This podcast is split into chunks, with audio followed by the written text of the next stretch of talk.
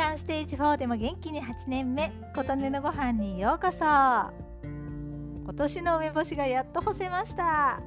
毎年土曜の頃に干していましたが今年は3日間の晴れ予報と私の予定がなかなか合わずずるずるとこんな時期になってしまいました。梅干しできました。の報告を聞くたびにあーうちのも干さなくちゃと思ってこのままでは9月になっちゃうと内心焦っていたのでほっとしています。まあ9月に干したってよいし瓶に梅酢ごと入れたまま日に当ててもよしなんなら干さなくても大丈夫らしいので焦ることはないんですがやっぱりお日様の光で干したいんですよね。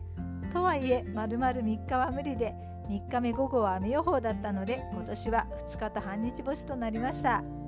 今年もうちは半台にビニールを引いて焼酎を吹きかけて消毒したところに並べたり大きな鍋の蓋を鍋に裏返して乗せたところに並べたりしてざるの代用にしました。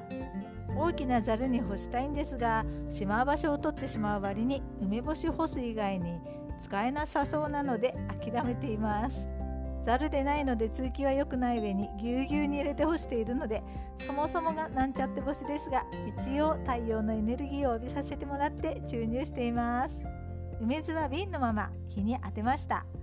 今年は残念なことに2キロ分の梅干しがふと見たらカビてしまっていてちょっと重しが足りなかったんだと思います。まめに混ぜていたら大丈夫だったはずですがついつい放置しすぎていました。カビは上の方だけですが同じ瓶のものはやっぱりもう食べられないと思って泣く泣く捨ててしまう羽目に残念残念すぎる。作り始めてからずっとカビさせることはなかったのにここに来て2年失敗続きです。家の湿度温度とかも関係あるんでしょうかね。来年はもっと気を引き締めて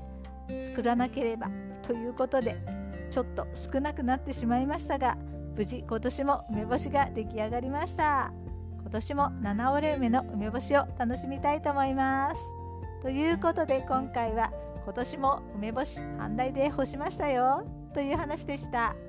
あなたの元気を祈っています。琴音のありがとうが届きますように。